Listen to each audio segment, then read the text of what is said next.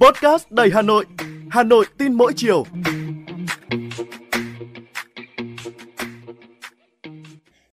Chào bạn, bạn đang nghe podcast Hà Nội tin mỗi chiều và tôi là Võ Nam, người sẽ đồng hành cùng bạn trong số podcast ngày hôm nay.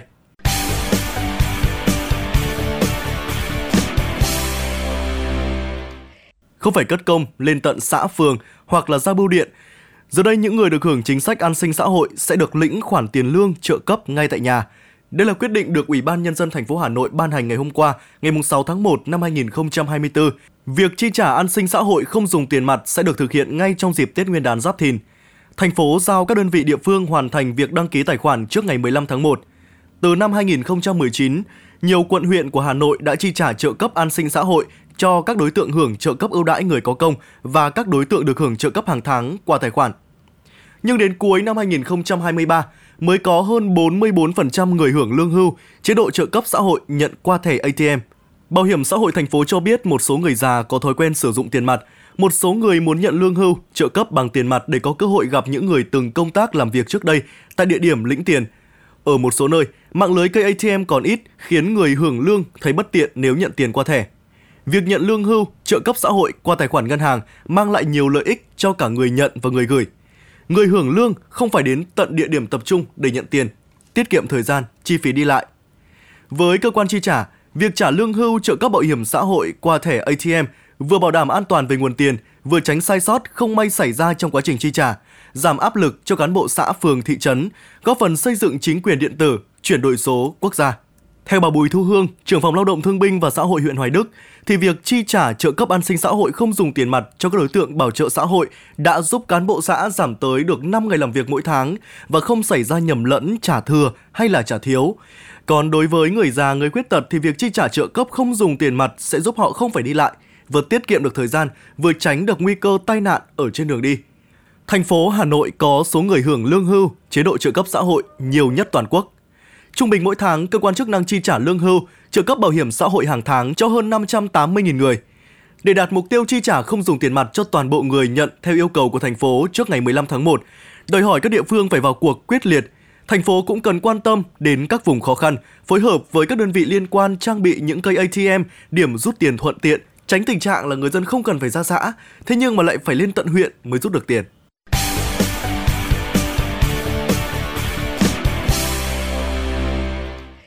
Bạn đang nghe podcast Hà Nội tin mỗi chiều. Có một tin vui mà tôi muốn gửi đến các bạn trong buổi chiều ngày hôm nay. Du lịch Việt Nam thuộc top 6 tìm kiếm toàn cầu.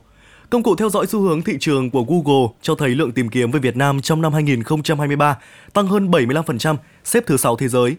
Việt Nam là điểm đến duy nhất trong khu vực Đông Nam Á lọt vào nhóm tăng trưởng lượng tìm kiếm du lịch cao hàng đầu thế giới. Trong bảng khảo sát của Google, Việt Nam xếp trên các điểm đến nổi tiếng khác trong khu vực như Thái Lan, Indonesia, Malaysia, Philippines. Năm 2023, lượng khách du lịch quốc tế đến Việt Nam tăng cao. Nước ta đón gần 13 triệu lượt khách quốc tế, vượt 57% so với mục tiêu đặt ra từ đầu năm. Ngành du lịch Việt Nam đã nắm bắt xu thế chung là chuyển đổi số. Sự kết hợp giữa thương mại điện tử và du lịch không chỉ đem lại nhiều tiện ích cho ngành du lịch cũng như du khách mà còn tạo điều kiện cần thiết để hướng tới một ngành kinh tế thông minh. Hà Nội đã liên kết thống nhất hệ thống dữ liệu cho hơn 300 điểm du lịch trên địa bàn.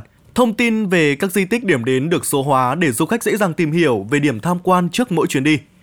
Tại một trung tâm du lịch lớn khác của miền Bắc là Quảng Ninh, các hoạt động quảng bá xúc tiến du lịch do cơ quan này quản lý và các doanh nghiệp kinh doanh du lịch nở rộ trên các nền tảng mạng xã hội như Facebook, Zalo, YouTube, Instagram, TikTok. Các nền tảng thông minh cho phép khách du lịch sẽ khám phá Vịnh Hạ Long, Vịnh Bái Tử Long, danh thắng Yên Tử và đặt các dịch vụ qua mạng một cách hết sức thuận lợi.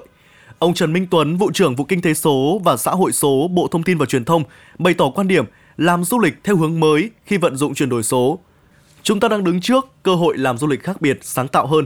Ngành du lịch phải chuyển nhanh một số khâu du lịch online, phổ cập hóa trí tuệ nhân tạo AI, đặc biệt là các ứng dụng AI đã được Việt hóa.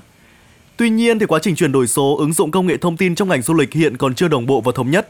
Những hoạt động số hóa trong ngành còn rời rạc và chưa phát huy tối đa hiệu quả do cơ sở dữ liệu chưa được chia sẻ để kết nối và thống nhất, dẫn đến quá trình kiểm soát, báo cáo thống kê dữ liệu ngành và đưa ra nhận định về xu hướng phát triển gặp nhiều khó khăn. Cũng tương tự như là những lĩnh vực khác, việc chuyển đổi số của ngành du lịch đang đối mặt với không ít khó khăn như thiếu hụt nguồn lực, bao gồm nguồn lực tài chính, công nghệ và nhân lực, giao cản trong văn hóa doanh nghiệp, thiếu hụt dữ liệu bao gồm các báo cáo phân tích thông tin, tầm nhìn người lãnh đạo và tâm lý trong việc tiếp cận và ứng dụng. Chuyển đổi số đang bao trùm các khía cạnh của ngành du lịch. Một khi mà bắt tay vào chuyển đổi số thì buộc phải phát triển những công cụ tìm kiếm, nội dung marketing trên các nền tảng để tương tác với khách hàng, gia tăng trải nghiệm du lịch thông minh, mang đến cho du khách nhiều tiện lợi từ việc tìm thông tin, từ việc lên ý tưởng cho tới việc đặt hàng giao dịch và thanh toán điện tử. Việc chuyển đổi số bắt buộc du lịch phải gắn liền với ứng dụng công nghệ. Điều này cần đến sự hợp tác hỗ trợ từ các nước khác, những đơn vị khác để xây dựng và phát triển một hệ sinh thái chuyển đổi số du lịch thống nhất, giúp kết nối liên thông hệ thống thông tin giữa cơ quan quản lý, địa phương và doanh nghiệp.